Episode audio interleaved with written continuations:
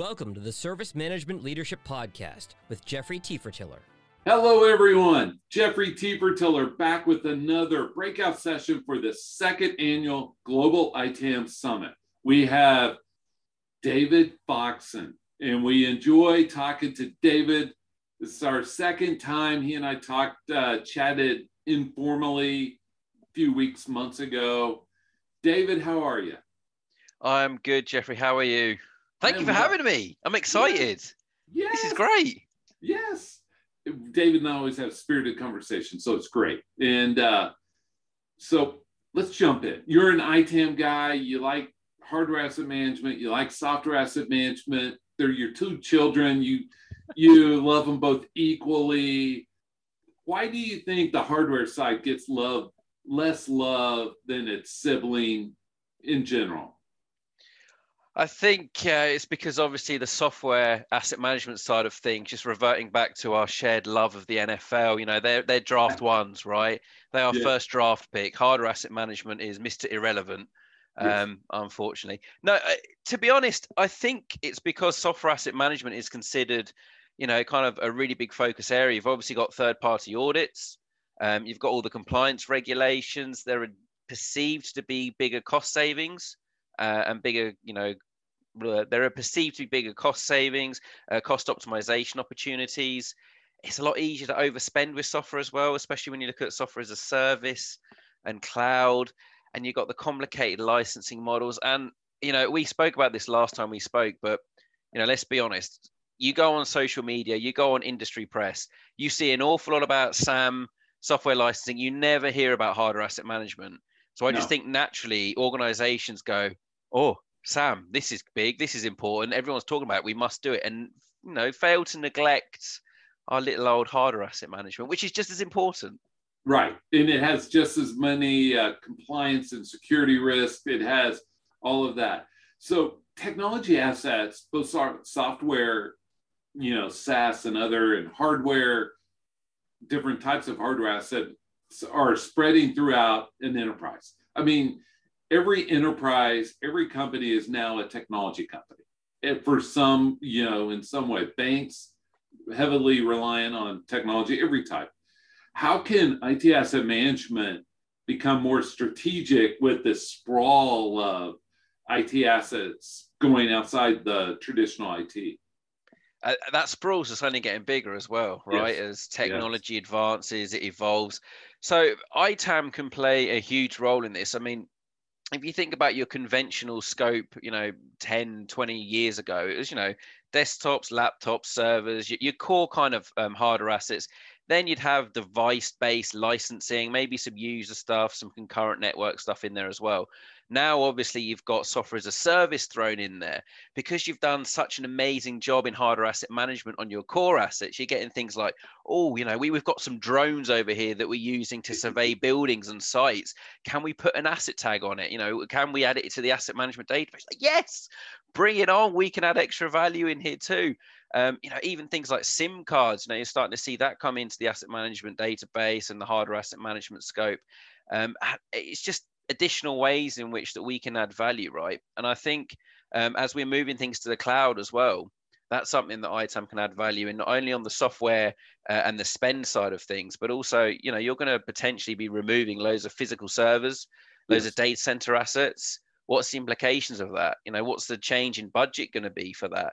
You know, you may even look wider, and we spoke about this last time. Green IT, how Yes. you know environmentally friendly are you going to be by removing your 100 servers from your data center and putting it all in the cloud but you know it- as long as ham's working with your core infrastructure and your assets and sam with the traditional software why not replicate that with other asset types that you may not typically consider itam i mean you, you've definitely seen some weird and wacky stuff Yeah. come into the itam scope right Right. How about Internet of Things? I've even seen, I've even seen Peloton bicycles come in. no And I've seen the washer dryers that have you can input your same settings from home.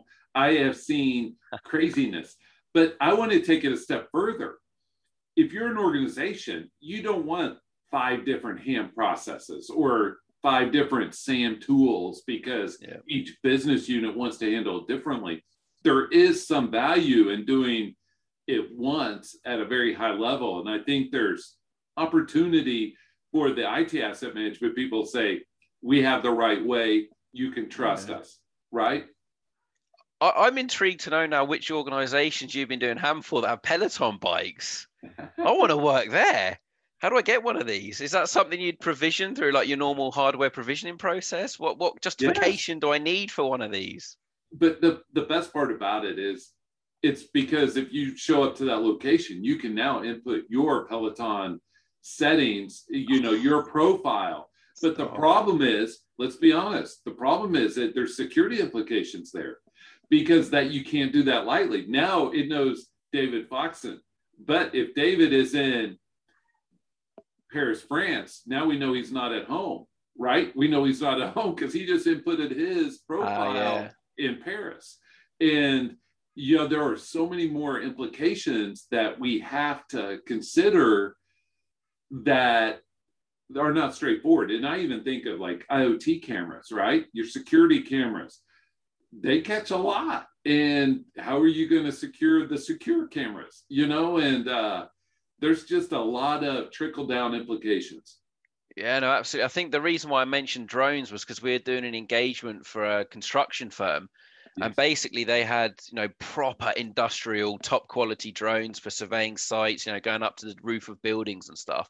And it got to a point where I think they'd lost a few, or some had gone missing in transit, and it was like, that's like fifteen thousand pounds worth of equipment there. We need to manage them better. And that's when it was, can we? Is there a place where we can put like an asset tag on it? Could we like scan it like you would a laptop? And I just sat there going, yes, please. Yes please yes. and ps can i have a go? Please let me have a go with the drone. Never got a go. Um, but yeah we, we put asset tags on them they, they were scanned. No they were checked in and checked out of sites uh, and after that we didn't lose any. And it was simply just because we put a barcode asset tag in used our ham processes for it. And you know we knew where they were. We could optimize them. We rejected some requests for some new ones because we knew that the team over here weren't using them. And it was like you know itam outside of itam if you like which was it was great because we engaged with different stakeholders and different teams that previously only thought of us as like the hardware and software police. It was like, can I have a new phone? No, there's nothing wrong with your current one. to, oh, you're actually helping us manage our drones. Okay, now we're on board with what you're doing. Now you're saving us some money on drones and stuff. And you know, it wasn't an obvious win, but it ended up being a um, a really good win and a great way, like I said, of getting ITAM's name out there to stakeholders that typically wouldn't really be interested and you mentioned a couple of things, but what are some of the common misconceptions of ham? Uh, even in 2021, you still get the you just count computers, don't you? Yes. That's you all just, I do. I take off yeah, my yeah. shoes and my socks and I just count to 20 over and over all the time. Yeah, and ver- now we're working from home virtually. It's just a webcam, just basically going yeah. around all of the floors so and go one, two, three, four, five. Yeah, I mean that's um, that's still a common misconception that it, it's boring because all you're doing is make you know counting computers, etc. Um, yeah, I mean, I Tam in itself, you know, gets some bad press as being kind of like a not a sexy or jazzy subject. But if you take away the software and the licensing side of it and just have ham, then people think it's really uncool and boring and mundane. But you know, actually, that's that's not true. And you know, we're we're both ham fans.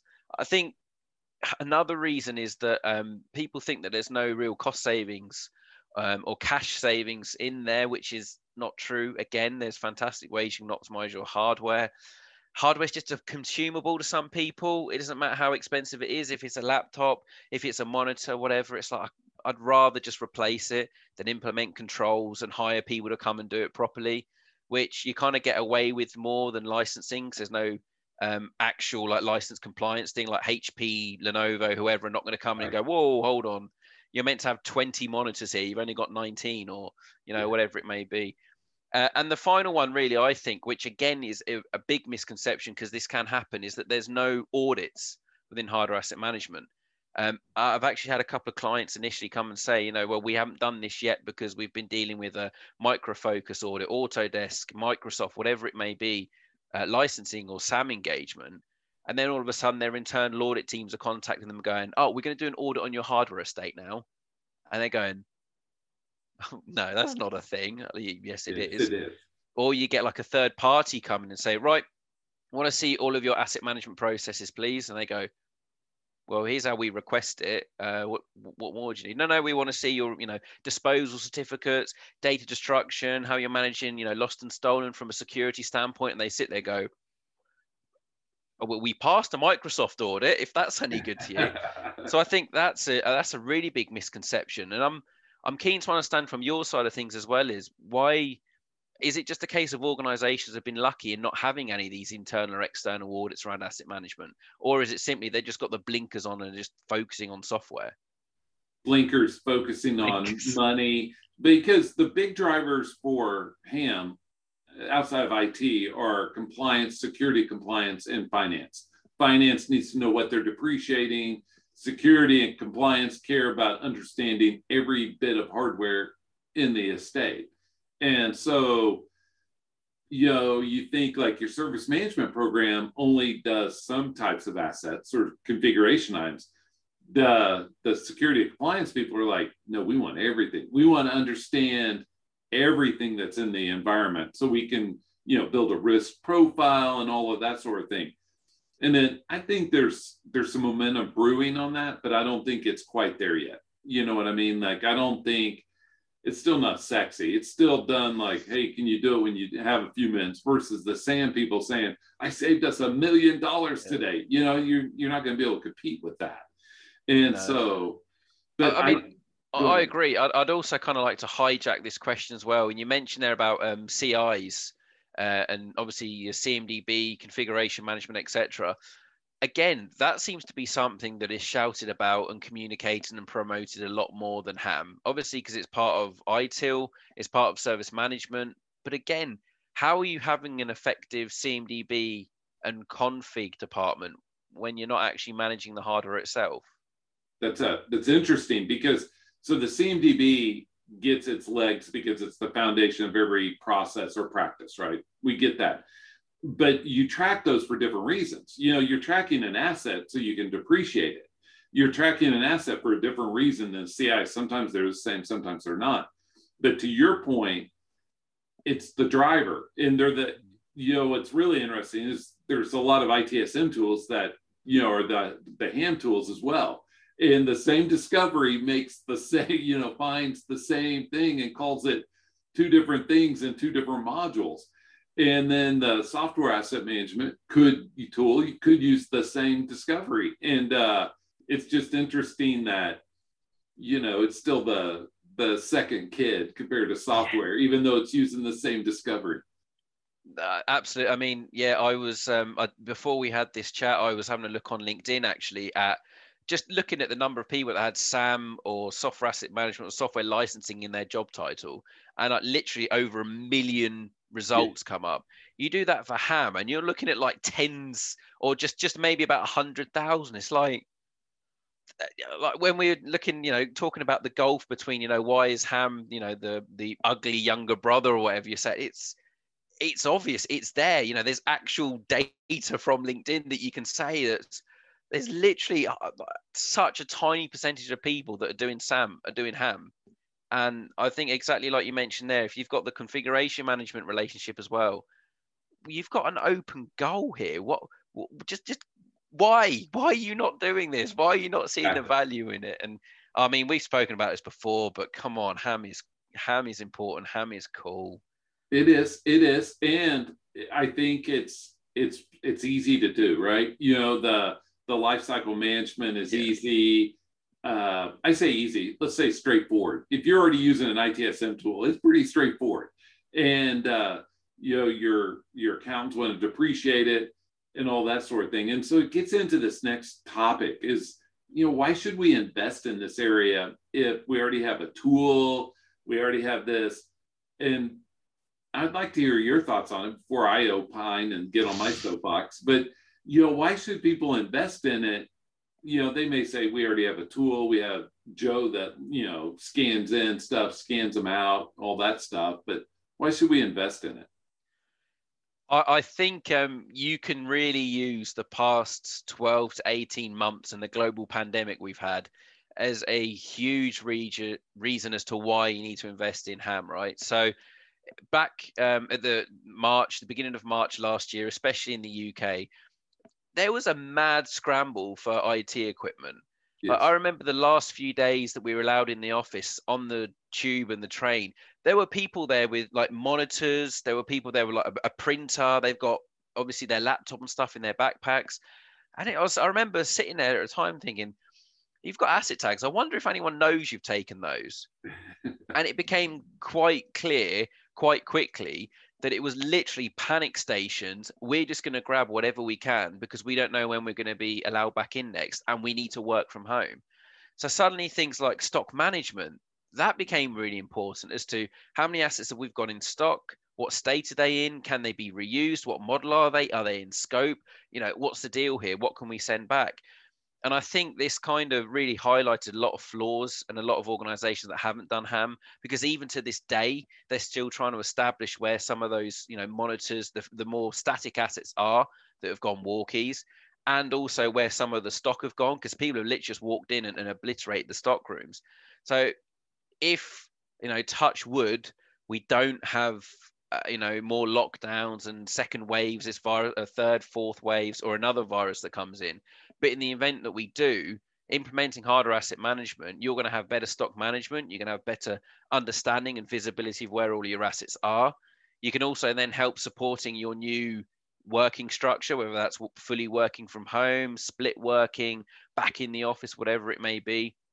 And I think it goes back as well. You know, if you if you don't believe in the pandemic reasoning and you didn't have any issues with it, then fine. But it goes back to the if you're doing software asset management, and you're trying to optimize your estate from a, a licensing and compliance, a SaaS um, basis, how are you 100% sure that you're covering all of your assets? If you're not doing HAM, who's kind of doing that inventory coverage within your various tools that you've got? How do you know you're picking everything up? You don't. You don't. And I want to take that step further. Everything that we talk about on SAM, saving licenses, all that, have HAM implications. There are what impacts one impacts the other.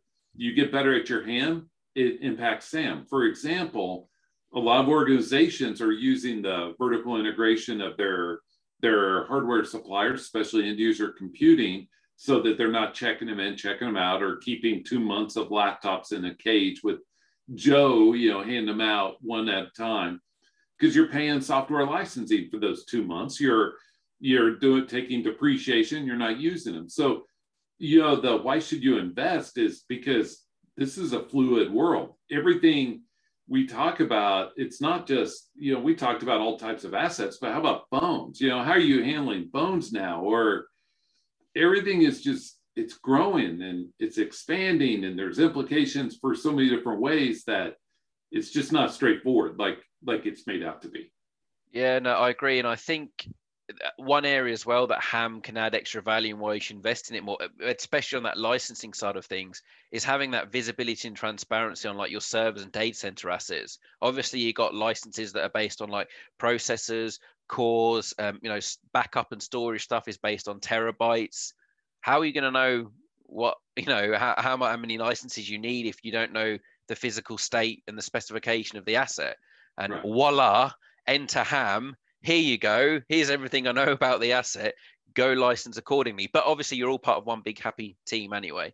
Um, but you know, absolutely right. I think um, one other thing that we could have mentioned about you know how it can add more value with all the different assets coming into scope as well is with this home working you know like you said and the phones the additional tablets that may have been sent two in ones you've also now got to think about home working setups. If you are going to be working from home a lot more who's going to be paying for the the monitor? Who's going to be paying for like like yourself you've got a good looking chair there. It looks like it's supporting your back you know lumbar yeah, support. it's nice. It's nice. Because i'm a tall guy and this is pretty high up and you know it's nice but but if your if your organization are saying working from home who's going to start paying for your chairs I know. who's going to start paying for like wireless keyboards, for example, and mice and stuff like that.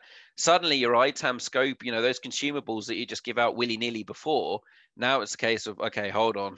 we need to kind of get a bit of control of this because our budget next year is just going to go through the roof if we're supporting home working. And I mm. don't know about yourself, but I've heard stories and, and encountered firsthand as well um, organizations where their users have gone, I'm fully up for working from home. My setup's fine. However, the internet speeds that I'm currently paying for, I'm finding I'm dropping out a lot. There's a lot of lag when I'm doing video calls and stuff. But it was fine for me personally. So now who's going to pay for my increased bandwidth for my broadband connection? It's like interesting. Okay. Or even phone cables, right? Or uh, you know, it's just endless. And there has to be a mechanism, a process, if you will, of handling this with scope and all of that. Even you mentioned drones, they get repaired. How does that happen? How do we take them in that, take them out of out of you know out of life, put them into in repair, which you can in a ham tool. You know, how do you do that? And it's through a mechanism like a process. We talked a lot about ham and you touched on it, but how can SAM add value to an organization that maybe isn't leveraging it as much? Because you're both a ham guy and a SAM guy. Yeah, it has kind of been very uh, um, why do you need both and like focus on ham but yes sam absolutely is you know hugely important and you know we both share the same kind of goal and vision that there isn't this ham and sam silo right that eventually will just be itam Mm. hardware, software, cloud, mobiles, all under a under one banner. But I think Sam can really kind of add extra value now, especially when you consider. Uh, this is going to make me sound really old, but I'm not really old. You're but young. when I, uh, yeah, well, sort of. But when I first started doing software asset management, you still needed physical disks, right, to install software, etc nowadays, even with the next generation that's coming through, they're so used to being able to download software from the internet in you know really quick speeds onto their phone. They can have an app within seconds, etc. So then, why, when they're going through a software request process at the organization, does it take weeks or even months for it to happen?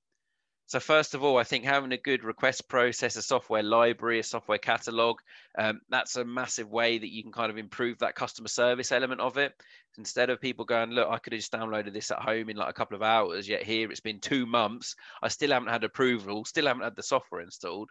Um, so that's definitely one thing. I think another way we're seeing it um, add, you know, even more value is around the cloud migrations you know hmm. we touched on this before but both the hardware removals from you know removing the servers and stuff from your data centers but also then the new licensing elements of it. Are you bringing your own license into that instance or are you going to have it as part of your cloud service? How do you reflect that then in your sam tool? Because it's not your license if you're buying it as part of that subscription but it's showing against your compliance.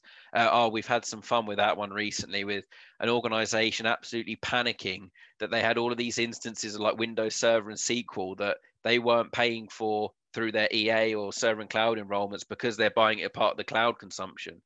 Um, that was just a lack of understanding of how the licensing worked, and they were ready to place this like huge orders. Like, no, stop, rewind. It's fine. You are paying for these as part of your monthly billing.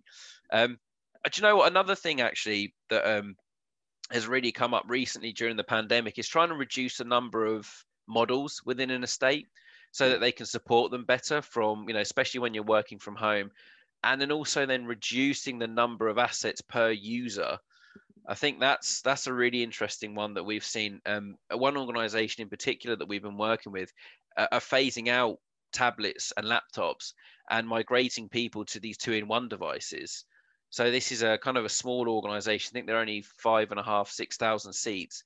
But since the pandemic, yeah, they've literally gone right. We're not buying any more tablets, not buying any more laptops. We're getting these Lenovo two-in-one devices. We can reduce the footprint that we have in terms of the models we got to support. You know, the assets that we have to keep um, maintaining, the assets we have to keep buying, support contracts, etc. So the users now typically just have this two-in-one device and a phone. That's obviously helped with uh, any device-based licensing um, because they are kind of a, a niche organization. They still have retro licensing where it's by device. So some people had two because they had it on two devices. So that's that's helped massively. Um, and I think again, I know I keep saying it, but I think it's going to come on the radar, and that's the whole green IT and environmental sustainability piece. Um, you know, a lot of organizations are looking at that at the moment as well, trying to be more eco-friendly, having that positive PR and you know not only hardware asset management but sam as well um, can help with that you know the whole itam piece can help with that some I think I said when I spoke to you last time, some people are even looking at, you know, if we remove these number of assets from our data center and move to cloud, how many trees does that save? How many kilowatts per hour is that? And it's like it's it hurts your brain trying to figure it out and work about it, but that's definitely something that's coming onto our ITAM radar. So that's definitely yeah. something that um, a way that we can add value moving forward. But oh, look, I'm a big fan of Sam too, right? It's not just Ham; it's the whole ITAM portfolio. They're all awesome. They're all wicked. Um, they can all add immense value. We're all one big family. You mentioned yeah, we are. the you know the funny part is the perception that if I don't have those servers in my data center, but they're in Google's, that I save those I save that green energy. It's still the servers in a data center. Uh, maybe Google does it more efficiently than you. We'll give them credit for that. All right. As we wind down, if you peer into your crystal ball, since you said you're old, and you think, you know, what will be some of the changes coming in the Ham and Sam world in the future? What, what do you see? I've already mentioned it. No Ham and Sam world, ITAM world. All right, one big family. One big family, one big ITAM world. I think um, I noticed when we we did a post on LinkedIn, um, Stephen Williams actually commented on it and said, "How are we still talking about Ham and Sam in silos?" And I think a lot of people, you know, you have the ITAM review. You know, you have a lot of ITAM publications and stuff like that, which have already kind of got away from that silo. But I think, you know, vendors need to kind of bring that together and, and have that ITAM perception rather than just we got a SAM team, we got a ham team, we got a mobile team. It's like, no, eh, all in one. I think as well, I must admit, um, in the in the next few years, but in the immediate future in particular, is that um, increased reliance on stock management again. Um, obviously, there were some uh, supply chain issues as well at the beginning of the pandemic. There's still some supply chain issues with hardware in particular, and there are some companies that as soon as stocks becoming available, they're actually overbuying because they're nervous about what's potentially going to happen in the future. Um, and I think you use a great term for this, which is technology waste. Yes. Right, you're, you're just it's just going to be sitting there. Um, you may even image it so it's got licenses on there that aren't required. It's being kind of more strategic, more savvy with your stock management so that you have enough buffer stock, but you're also at the same time not overstocking um, and wasting a lot of money. I think in the few years, in the next few years in particular, we're going to see further migrations to the cloud. And yes, it's probably going to be Google, the ones that are now harming the environment. Uh, not my words, words of Jeffrey Google, if you want to sue. Um, I didn't I th- say that. not on this show, at least. Not on this one. that's on your after after hours um, after hours show. But more migrations to the cloud. Um, there's going to be a lot more in there, I think, uh, which is going to be exciting from an ITAM perspective. Adds new challenges, new ways in which you can optimize and save money. And um, finally, I think because a lot of organizations are changing the way they're working, I think it opens up the talent pool for ITAM quite a lot you know, previously you may have been restricted to, okay, you need to, this is an office based role. You're going to have to come into this office. So, you know, you need to live at least an hour, two hours, you know, within the kind of radius of the office. Whereas now, we, you know, a lot of people have proven that they can be trusted to work from home. So why would you need to limit yourself to only looking for people, you know, if it's a London office, only looking for people in the radius of London? Right. You know, you exactly. And it's cream rises to the top. This is my whole thing is we should be changing our paradigm from who can we see watch work to let's get the best and watch their work and see how it helps us. And that paradigm should shift very soon. And also i think the age of the leaders is you know obviously gets younger and younger. And uh, i think the more that we're going to see that shift over time as well. You know who says that somebody in the uk couldn't help a us firm with their hardware, right? It's all about what can you do for me. Oh, absolutely. I think um, I must probably, from a selfish perspective, because we're such a small island, I think it will be a lot easier for, um, you know, someone up north to work for a London-based company. Whereas, you know, obviously in the US, your country's huge, right? You know, it took you 14, 12 hours to drive to the coast. You know, it takes you plane rides to get to certain parts. So again, I think you know it's going to be more beneficial for those bigger companies and those bigger um, countries as well. So you know, if you're based in San Francisco, you're not just limited to the West Coast. You can have a look at talent in New York, for example. Like you said, cream rise to the top. If you wanted the best, why restrict yourself? And I think yeah, the new ways of working, working from home, split working, you you've just opened yourself up massively to a much wider talent pool. And again, that's exciting for ITAM professionals, right? Because you're not right. just restricted now to your geographic location. Right. And if you're good, why would you? You know what I mean? Like exactly. if you think you're good, why would you say, no, I just want to stay in my little suburb or whatever? So, David, you've been a great guest. And if people say, you know, I love that boxing guy with all those medals hanging behind his head, you got to watch the video to see him. They're like too uh. numerous. And you see him stroking his long hair, and some of them don't have as much. But if you, uh, if you guys see this David guy and you think, man, I really think he's got great things to say, I'd like to get in touch with him. David, how can they get in touch with you? First, first of all, this is lockdown hair, right? Our barbers, our hairdressers are oh, not open yeah. yet. Oh yeah. This Those is homemade hair, haircutting. Just like the cream rises, the hair lengthens. the hair sure. rises too.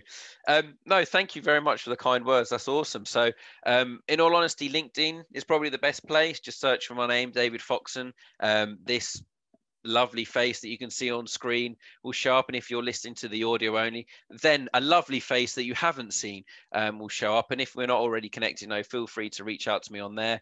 Or my website is um, sambeast.co.uk it's not as egotistical as it sounds i promise. I'm i do not think that highly of myself. There's a long story behind that. Um, but yeah that's where you can find more about me and the services and stuff that we can do. But now jeffrey i'm i'm, I'm really um, i'm honored to have been on your on your show thank you very much for inviting me it's been fun Oh, it's been awesome, David, and I appreciate this because we've had some great guests on this, and uh, just talking ITAM and talking about it from a holistic. You're the the first one for us to really get into the HAM side of it, and I appreciate you letting me take you down those trails. And so I hope you have a great day, David. Thank you for joining us. You too. Thank you.